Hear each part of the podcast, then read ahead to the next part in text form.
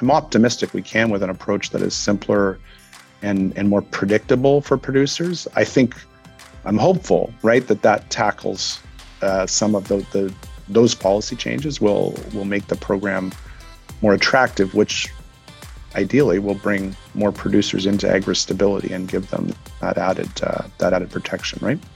Hello, everyone, and welcome to season two of Fireside Chats with Erin. I'm your host, Erin Gowriluk. As the executive director of the Grain Growers of Canada, I started this podcast to serve as a forum for real conversations with industry influencers and policymakers.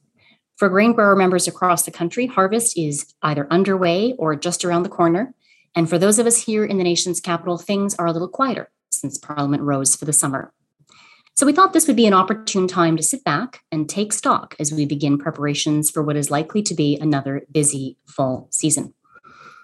So today's episode is intended to serve as a state of the nation as far as federal agriculture policy is concerned. And there is no better person to deliver that message than Deputy Minister Chris Forbes. Chris Forbes was appointed Deputy Minister of Agriculture and Agri Food Canada in May of 2017. But prior to joining AAFC, Chris was Associate Deputy Minister of Finance Canada from November 2016 to May 2017, and the Associate Deputy Minister of Agriculture and Agri Food Canada from 2015 to 2016. Chris was also an assistant deputy minister at Environment Canada from 2013 to 2015 and worked at the Department of Finance for a decade in the areas of tax policy, social policy, and federal provincial relations.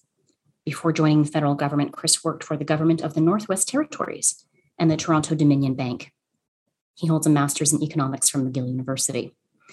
Deputy Forbes, thank you for stopping by for a fireside chat. Well, thanks for having me, Erin. I'm looking forward to it.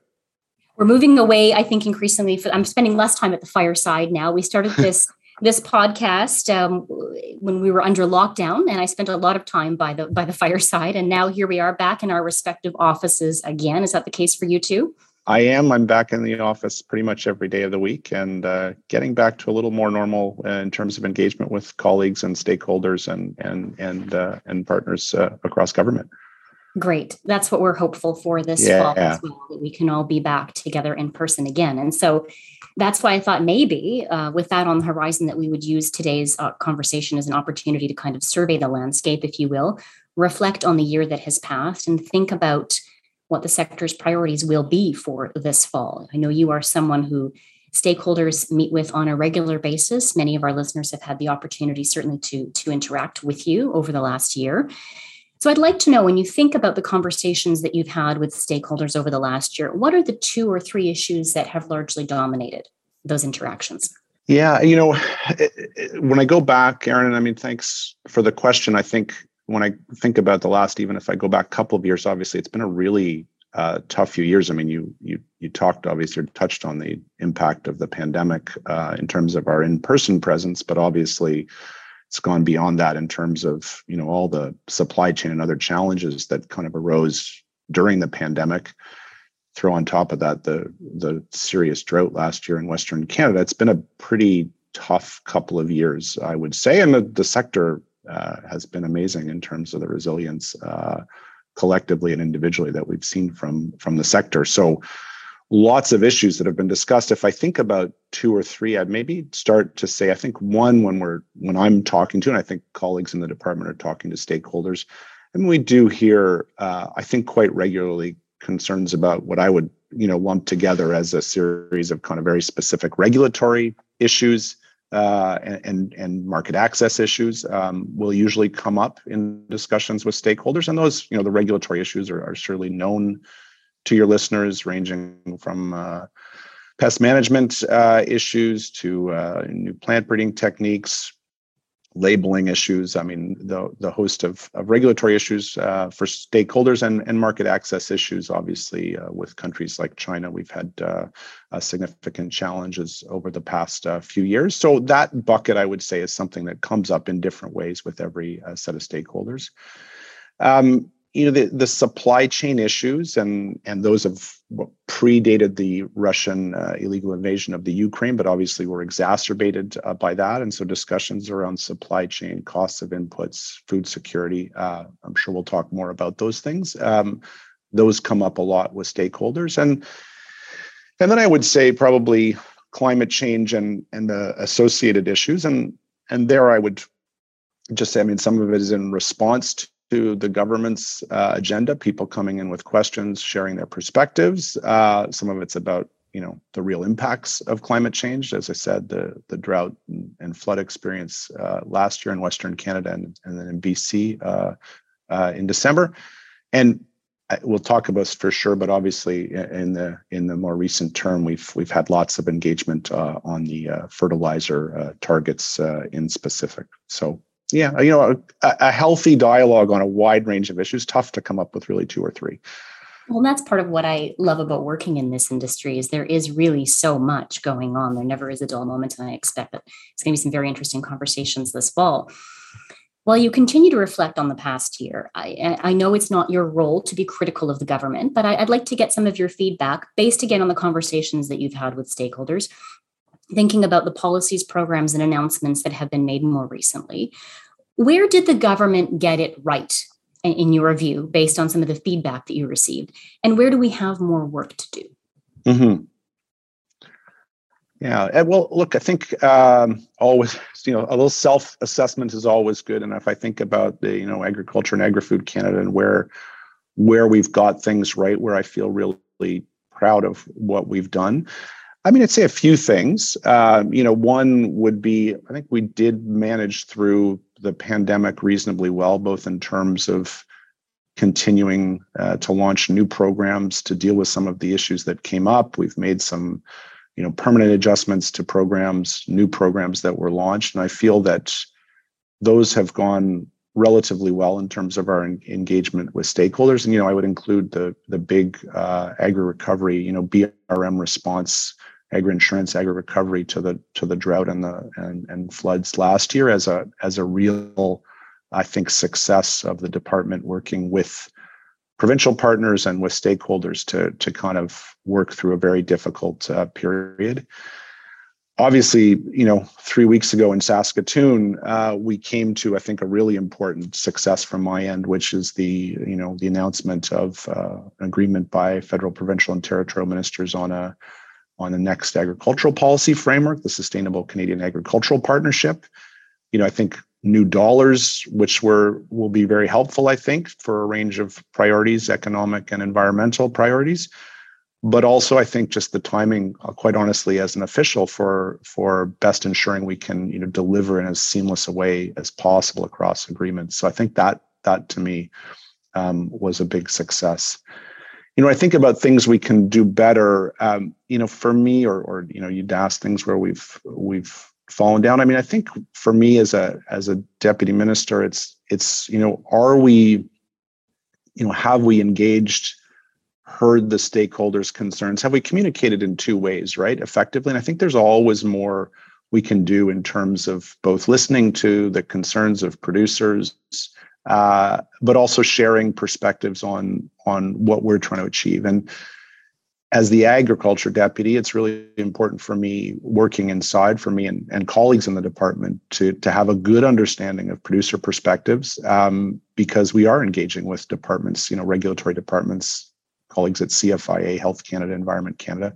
Really important for us to have a good sense of where producers' needs are at, their situations. And so I always feel, and you know, COVID and this virtual environment that we've, you know, this now hybrid, I guess, environment that we're working through, um, you know, has I think probably challenged us in terms of capacity to engage and listen. And I think that's that's somewhere where I think we can we can really do uh, do more, particularly with some of the big files coming up, and and you know, we'll talk more about those. But that to me is uh, that's an area where we need to just keep working thanks for that and, and i would agree we've had similar conversations with our organization internally and i think that was mm-hmm. largely the conversation from which our road to 2050 the sector's commitment to be net zero by 2050 was born from one of those conversations in terms of how are we as a sector going to be better positioned to have to interface with the government and bring solutions to the conversation what is the yeah. perspective on this issue what do you yeah. want to see in this space we've got work to do Yeah, and I think you know, Erin, it's a really great point you make about the road to 2050 because I think you know, and we'll talk about this in the context of fertilizers too. Like uh, we we need to listen, right? We need to be able to listen, and we need to we need to be able to engage. And there's there's going to be tough conversations, but we all have to, you know, if I dictate or try to dictate everything, um, that's not going to be a successful outcome. I need to be able to back back and forth have discussions with organizations like Grain Growers um, right about what's the best way to get where we collectively want to go. And I think we've got a lot of bright, uh, great opportunities in the agriculture and food space, and and so working together is how we're going to get there. Excellent. So let's go back for a moment to the, the FPT meeting that took place a few weeks ago now back in Saskatoon. Mm-hmm. The federal, provincial, and territorial agriculture ministers met for their for their annual conversation. And you reference business risk management programs that makes up the largest uh, funding portion of the of the of the framework. And um, the ministers met to discuss, and I think in keeping with Minister Bibeau's mandate letter, which was to, and I quote, integrate climate risk management, environmental practices, and climate readiness into those programs.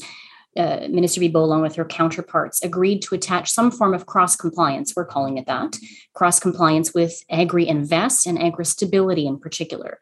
So I wondered if you could tell our listeners a bit more about what that's supposed to look like. Yeah, sure. Uh, thanks, Erin. And yeah, the BRM conversation is obviously really important. We get, when I was doing my list of top three issues, I certainly could have put BRM uh, on that list because it, it's obviously been a, it's a going concern for for producers uh, every year, right? How we can make that that program uh, better and more uh, effective for for producers. So. Uh, you know, we did get an agreement, as I said, on the Sustainable Canadian Agriculture Partnership. Um, on BRM, we there were a number of agreements, and maybe I'll just walk through those a little bit and, and finish on the on the climate uh, uh, linkages there. But we did agree to increase the agri stability compensation rate, uh, federal government, provinces, and territories uh, from 70% to 80%.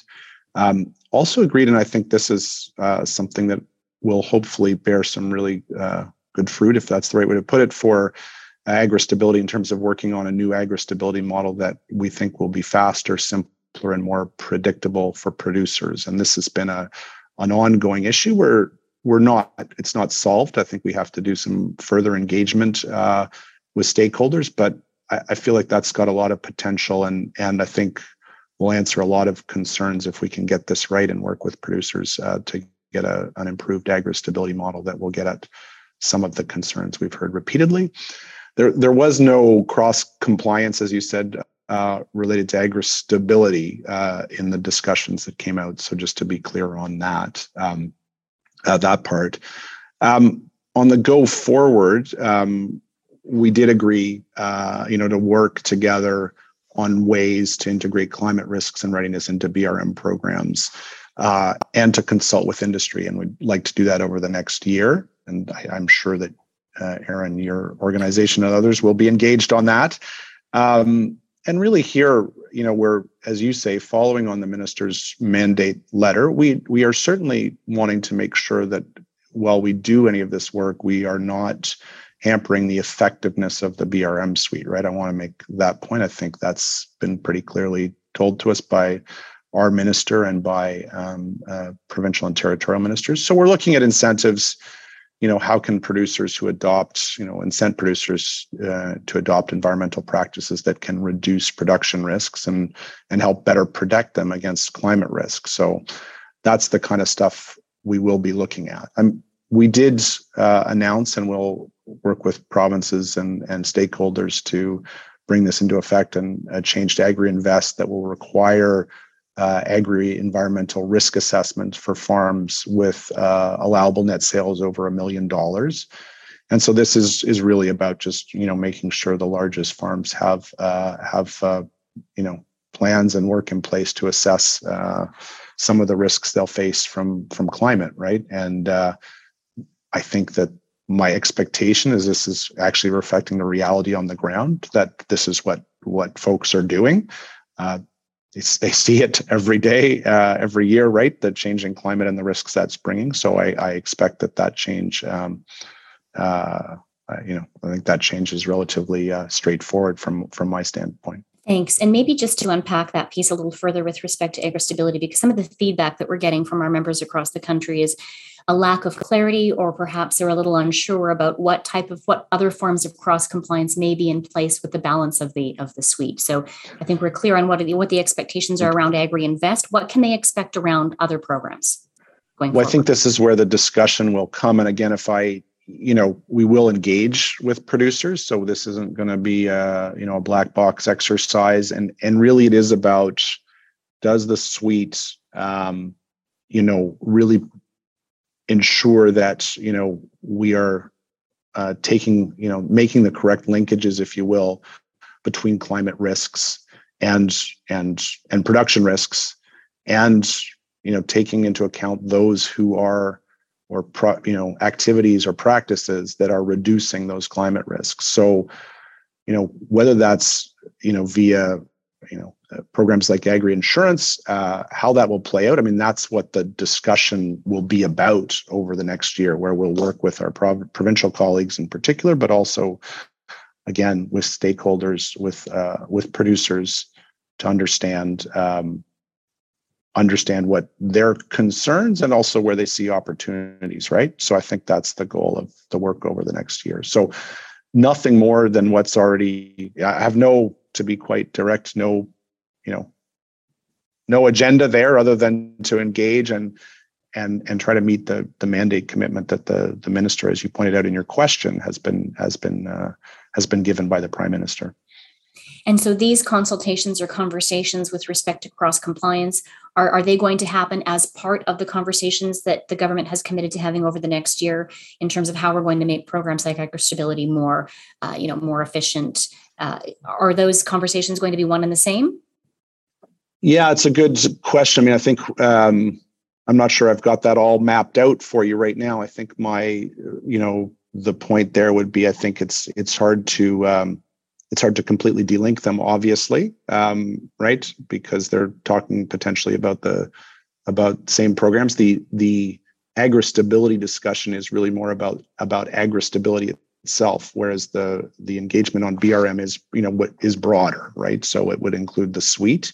So I think they are they're related but different discussions. So I'm cognizant of you know at the same time you know consultation fatigue right like there's only so much engagement we can do so we have to be careful and and pick the most effective ways to to engage with with organizations and individuals right and, and, that's fair. I respect that. I'm just cognizant too of the fact that I think we have a shared goal of seeing more farmers enrolled in programs like Agri Stability. Yeah, for sure. What impact? You know, great that we're going to look at ways to make the program more efficient um, so that we can increase enrollment but what impact are some of these these environmental um, you know yeah. the, the, cross compliance what impact could that have potentially on enrollment rates because we want to see them up go up yeah, not yeah. down you know and i i would say and it's like the the the enrollment challenges i think are largely with with agri stability not entirely but largely with agri stability where the enrollment rates you know have declined and uh, over years and and flattened and i I mean, we'll have to see. We've we've made a number of important changes over the past couple of years. You know, uh, getting rid of the reference margin limit. Uh, you know, the compensation rate increase. Like there's now the compensation rate increase, which will you know provide more uh, more support for for farmers who who trigger. Uh, if we can come up with a, which I'm I'm optimistic we can with an approach that is simpler and and more predictable for producers. I think I'm hopeful, right, that that tackles uh, some of the, the those policy changes will will make the program more attractive, which ideally will bring more producers into agri stability and give them that added uh, that added protection, right? Right. Okay. We look forward to the opportunity to engage on that important file over the coming year. I think this is a good segue to look at um, a handful of other issues that have been outlined in the minister's mandate letter. And I think that for many of us in Ottawa, we, we try and stay on top of the progress that um, that many of these files are making. But um, some of our listeners might, might wonder where things are at with respect to a few of these. So I thought we could breeze through uh, mm-hmm. a few a few of these files. Um, I'll start with the government's green agricultural plan. Um, the mandate letter outlines a commitment to increase support to farmers to develop and adopt management practices to reduce emissions store carbon in healthy soil, and enhance resiliency.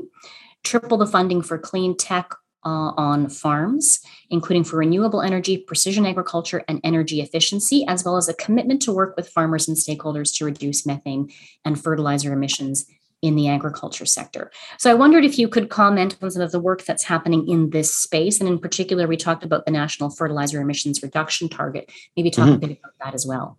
Sure, sure. Thanks, Erin.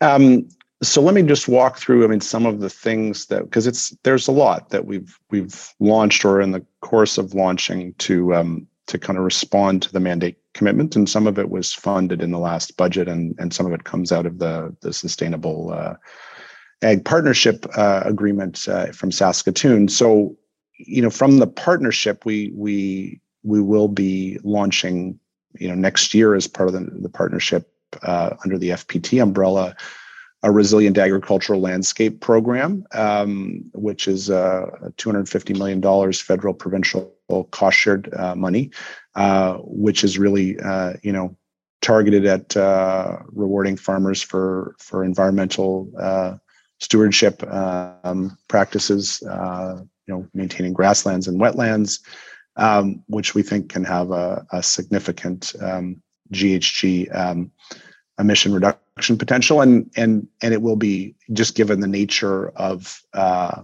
uh, of the environment across the country. It'll it'll be uh, provincially tailored and delivered, right? So it won't be uh, recognizing that the circumstances in the prairies are different from Eastern Canada, or different from Ontario, et cetera. You know, we're really trying to make sure it's tailored to each individual uh, province's uh, set of needs on the federal sort of only side, we've we've we've launched a couple of launched and expanded on a couple of uh, fairly big programs, and the the total investment is is over a billion and a half dollars. We've in this in the spring and summer launched the on on farm climate action fund, which you know there are projects across the country, uh, you know supporting. Um, as the title suggests, right? Uh, it's it's delivered by by producer groups largely or or NGOs uh, to support practices and learnings around uh, things like cover cropping and fertilizer management. Uh, you know, I won't go through the list of projects, but but there are plenty uh, across the country and and many that would implicate or have benefit for some of your members. Um, we've also launched and now uh, tripled the agriculture clean technology program, which which has both an r&d stream looking at how do we you know develop uh, longer term you know you talked about the road to 2050 some of the bigger challenge pieces like how do we how do we move some of those needles uh, but also an adoption uh, stream uh, uh, which was focused initially on uh, grain dryers like how to get higher efficiency grain dryers but for a range of on-farm you know adoption of, of cleaner technologies or um, yeah, cleaner technologies. And so that that program has been been very popular, and and and we're working on on expanding that. Uh, we've also uh, got the living labs uh, under our agricultural climate solutions, and and these are projects where we, you know, we're looking working on, you know, productive farms uh, to work on issues like water and soil, water management, soil conservation, uh, soil health, projects in every province and, and across Canada. And this is really where we're, uh, it's not lab based science, it's science in the field with farmers uh, solving problems uh, uh that they identify and that uh, we can work with them uh, to find economic solutions to. So we're, we're excited about that. And I'd be remiss if I didn't mention the clean fuel regulations and that, which um, I think have been should be relatively positively received. Uh, the final version, I know there's been a lot of work on that over and a lot of back and forth uh, with with stakeholders, but I think we've landed in a pretty in a pretty good in a pretty good place. So that's a a long list, which uh, hopefully uh, is fairly comprehensive. On the, if I can, I'll just turn to the fertilizer um, uh, emissions uh, reduction target, and and maybe to start off and say, I mean, this was something was first announced uh, in the uh, winter of uh, fall of fall winter of 2020, and we had a number of engagements uh, with stakeholders about how to do this. But it it was a the idea was a voluntary approach. We weren't looking at regulatory tools. We were looking at what were the best practices, the incentives, the tools out there to um, to get us to a reduction target like that as part of the recognition or the, the desire by the government to uh, bring overall emissions uh, down significantly by 2030 and and fertilizer emissions being you know uh, in the ag sector a, a significant uh, part of of the overall emission profile. Uh, you know the, the goal to be clear uh, up front has has is not about compromising productivity or or or reducing production and that's certainly why we wanted to look at voluntary approaches. It, it really was about can we identify practices and technologies that producers can use uh, to reduce emissions while still maintaining or increasing yield? We have these you know these kind of twin challenges out there the the climate challenge and the food production challenge. And you know your road to 2050 uh, obviously is tackling that, that you know those challenges and opportunities i guess uh, as well. And so i think uh, the goal here was not ever to impose something but was to work with stakeholders uh, to come up with uh, you know what's the best way we can get there collectively we we launched a consultation paper you know uh, in the spring um, uh, it's obviously gained a fair bit of, I would say, additional profile in recent weeks. Mm-hmm. Um, we have the consultation still open. We've had about 400 or more submissions to date, uh, and we're certainly happy to take more. We do want to hear from people, uh, you know, and I just can't underscore enough. You know, our approach is to to get the feedback and and certainly try to understand if there's a if there are uh, you know what are the tools people need what are the technologies and practices people see as promising to get us there we talk in the consultation paper about the 4r uh, fertilizer canada's 4rs and, and i think that in and of itself has significant potential and still a fair bit of room for further up, uptake if i if i base it on some of their surveys that i've seen on their website. So i think there's room uh, to get there but we obviously will have to look at the feedback we get in the paper and where we see gaps in in uh, the feedback we get from the consultation excuse me. Look at where we see gaps that need to be addressed and how how we might get there. Um, and and i you know only then could i really tell you is this going to you know how close will we get how hard will it be like let's see what people say and and and let's see what some of the options are for for getting us close to that target but certainly no no mandatory anything in that right now, right? I mean, it's certainly a discussion about how do we how do we get there. And that consultation is currently underway. Closing, I think it's August 30th. August 30th, yeah, end of the month, uh, and uh, we will certainly, you know, engage after that. Like we will, we'll publish some kind of report on what we heard and summarize that. And you know, I'll be completely frank. We'll hear some, I'm sure, some supportive voices, and we'll hear some you know questioning or critical voices and we'll find you know the the balance between how you know how we share that like we will make sure we get all those perspectives out in our what we heard report i mean we know some of the key questions will be around things like productivity uh, food production the cost of you know some some practices may not be economical are there ways we can make them more economical there may be technologies that are not yet available or not widely available right that needs need uh, for a push or some incentive to get done. So we'll have to look at the combination of of uh, what we hear, and and then we'll we'll we'll figure out and share with the sector. And and certainly, I expect further discussion on this. I don't think this issue is going to disappear, right?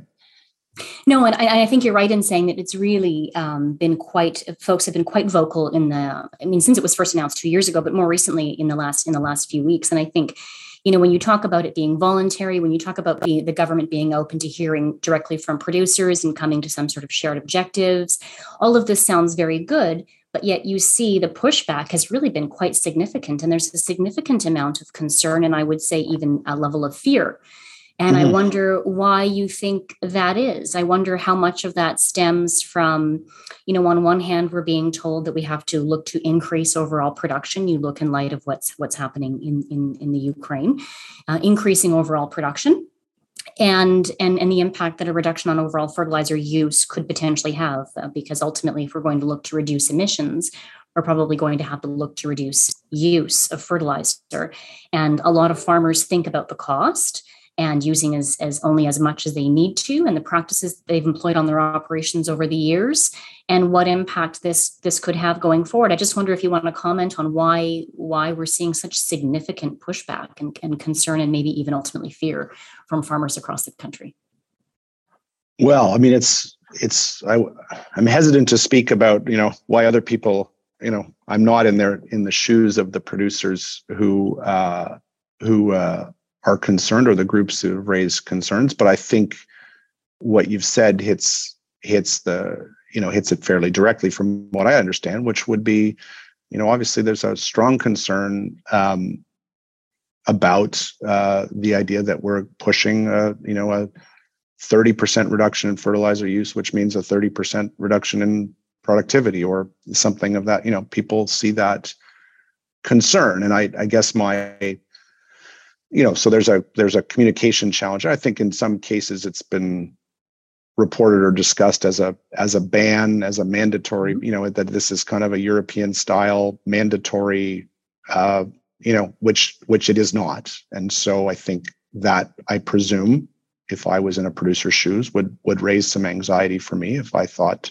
someone was going to come and uh you know forced me to reduce my inputs by 30%, uh, you know, that without any kind of consultation or any, you know, options around that, I would, I would be quite worried. So I, I, I think that's, I take at face value that kind of, that's where the, the anxiety comes from. And I guess my, my counter is, I think that there are some, some options with, I think, existing technologies and practices. And again, uh, you know the 4R is an example where you see that there's room to increase uptake, which would would have some benefits, some emissions benefits, right? Um, uh, without affecting productivity. I I do have uh, some faith that our you know technology, uh, our science, uh, you know these are challenges we have to try to tackle, and this they're not just Canadian challenges; they're global challenges, right?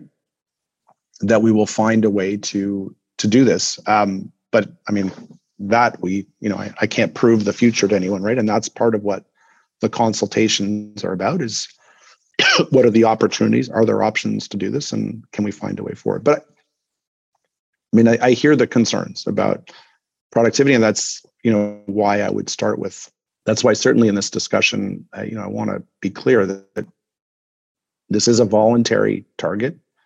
We're not mandating anything and we're we're trying to engage with the sector to find out what the best way to get there would be. And I appreciate that. Thank you. I wanted to give you an opportunity just to speak directly to some of what we're we're hearing from producers, so that you could comment directly on on some of the concern and the fear that we're that we're hearing, uh, certainly from our members and and and publicly as well. I, I want to stay on the topic of, of, of inputs, um, and I want to ask you about the Pest Management Regulatory Agency, the PMRA, and their transformation agenda, as well as the related consultation that is currently underway. I believe the, the consultation date by which to, to make submissions has since closed, but the conversation continues, I think, with Health Canada. A proposed set of changes were put forward by Health Canada. I think it was a couple of years ago now, back in March of 2020. Those draft proposals were brought forward for consultation. And there seemed to be at the time a, a level of broad support, both within the agriculture industry, but I think also from other stakeholders, including the environmental NGOs, for the changes that were being proposed in that report a couple of years ago you know you fast forward now two years later and the government has suggest, suggested perhaps through through the language that they're using that these changes are not enough and that the agency must ultimately be transformed so while I know you're not the Deputy Minister of, of Health, um, this does touch certainly on your portfolio given farmers' dependence on crop protection products. So I'm wondering to what extent, Deputy, you can shed some light on what's happening internally that maybe led to the change in tone over the last two years? And then perhaps more importantly, once this process is complete, the impact that it could have on Canadian farms?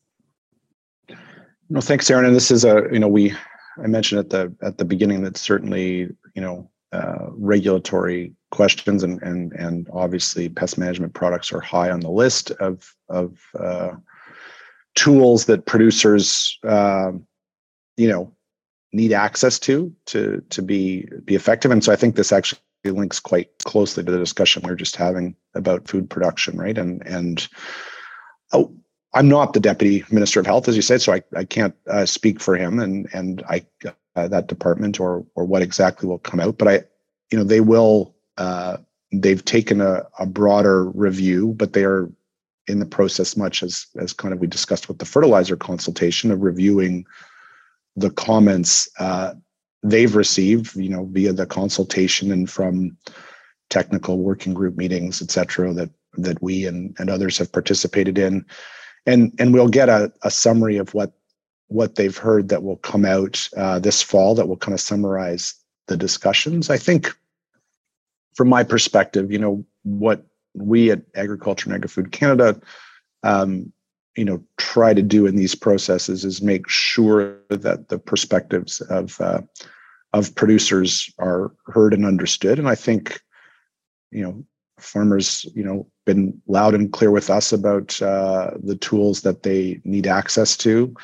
I mean obviously these need to be assessed you know via a, credible science-based process. I think there's you know uh, universal agreement on that for for reasons of health um, safety and, and obviously public trust. Um, but but certainly access to these products is is really important uh, for food production, right? Uh, and so we keep a fairly regular communication open with Health Canada, and we will throughout the the process. And I think they've been fairly open with the sector in terms of engagement, and and uh, we will continue to push for that. Recognizing that the you know having a credible uh, agency like PMRA, you know, as part of the regulatory framework in Canada is, is one of the reasons why, you know, we can export our food all over the world and and people have you know have faith in the Canadian system right? Uh, that we produce safe high quality food. So those discussions are ongoing and how exactly they'll land I couldn't tell you for sure but we will certainly we certainly will keep and I know PMRA will keep uh, ag stakeholders uh, you know closely involved in in the discussions. Super, thank you for that. You've been very generous with your time. I have two additional questions for you. I think that um, before my final question, I would I would certainly be remiss if I didn't take this opportunity to ask you about Russia's war in the Ukraine and how this unfortunate situation may be informing the conversations that the Canadian government is having now about global food security, productivity, and and trade. Can you comment on that? I muted myself there for a moment. Sorry. Um, yeah, look, I think that this has been a really, uh, obviously, a difficult uh, six month period now, a little over six months, right? Six, seven months. Um, and uh, some good news recently with uh, you know some of the ships being able to leave um, Odessa um, um to move some some larger quantities of Ukrainian uh, grain uh, out. That's good news on a bunch of levels, and hopefully that can continue. Um, I think you've underscored, Erin, like the the the issues here. Are, you know, it is a reminder of uh, you know uh, food security challenges across the world. The the importance of Canada uh, as a safe, reliable supplier and a and a large supplier of food um, to to global markets to feed people all around the world. I mean, this this crisis, the last six seven months have really underscored that point, right? And I think uh, probably raised uh, a lot of awareness around the world, uh, right, and in Canada about the role we can play. Uh, I think I think that's good, right? I mean, I think it's always good when the well, I shouldn't say it's good. It's it is it's positive uh, for the sector um, that you know more Canadians are uh, thinking about the role the sector can play, not only in feeding Canadians, which it does, but also uh, in in providing uh, global food security. So, you know, I, I think that's a that's a a positive thing that that people are more aware of the role the sector can play. We, you know, was certainly in the department um, uh, and in the government, uh, you know, thinking about ways to make sure that uh, um, you know we can help in Ukraine uh, with things like temporary grain storage and and other tools uh, that will help. Uh, we've we've provided additional funding to the global uh, agricultural market information system, which provides you know information to countries about stocks and supplies of food and fertilizer.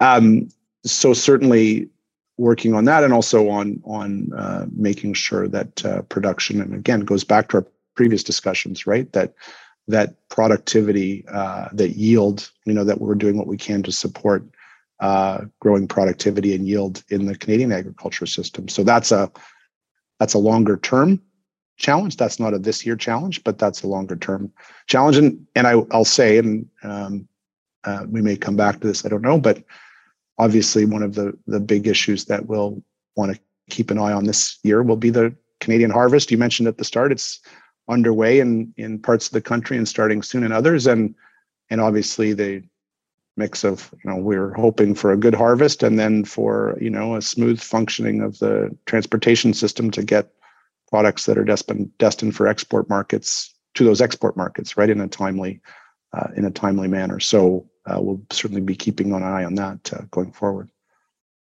So while farmers are out in the field this fall, Parliament will return. I think it's on September 19th. Off the top, Deputy, you talked about uh, what you see as being the sector's priorities based on the conversations uh, that you've had with stakeholders over the last year. What I'd like to know is from the minister's perspective, what do you think her top two or three priorities are going to be returning to this fall session?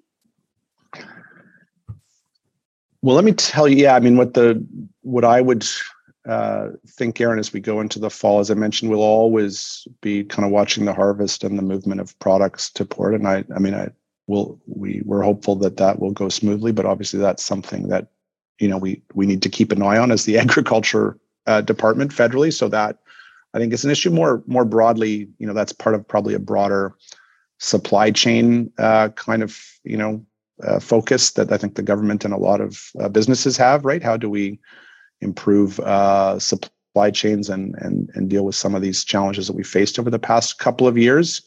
Uh, our colleagues at Transport Canada have had a supply chain task force um, working, and and we'll see what that comes up with. But uh, I think that'll be um, that'll be something that we'll be keeping an eye on you know on on trade uh, and market access we obviously have a few uh, trade negotiations negotiations going on externally. I'd be remiss if I didn't mention that. And and obviously, um, market access, market development issues will always uh, will always keep us busy.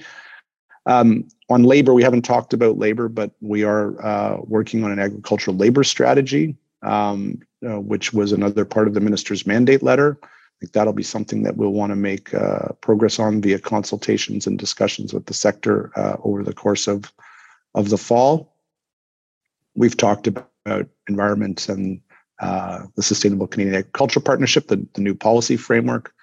There's a lot to do to make sure those are uh, those processes are you know signed and sealed and ready to launch next April. So the minister will uh, and the department will be focusing on that. And and and we'd also discussed BRM, and I think there's uh, there's the specifics that we talked about. Uh, I think there's a lot of work there to make sure that we deliver and and keep a a strong uh, risk management uh, set of programs, a suite of programs for producers, and and make them better. And and as you alluded to, make sure that they're the programs that farmers need, uh, right, to to to give them the support they they need when they need it pretty tough these days to narrow it down to just two or yeah three. sorry i didn't follow your instructions. I think that was a bit longer eh? there, there's so much going on and i expect many of these things you know the government has committed to having these conversations over the course of the next year. So it's going to be a very busy year. So i appreciate the opportunity uh, very much uh, deputy minister forbes to sit down today and talk about what some of those files are that we'll be working on together. It was really a pleasure to host you on our show today. Well thanks very much for having me, Erin. I really appreciate it. And um, yeah, it was a good discussion, some tough questions. So I hope uh, it was uh, some good answers for you and your listeners. Very insightful. Thank you. And thanks to everyone for listening to another episode of Fireside Chats with Erin. We will be back in a few weeks' time with another special guest.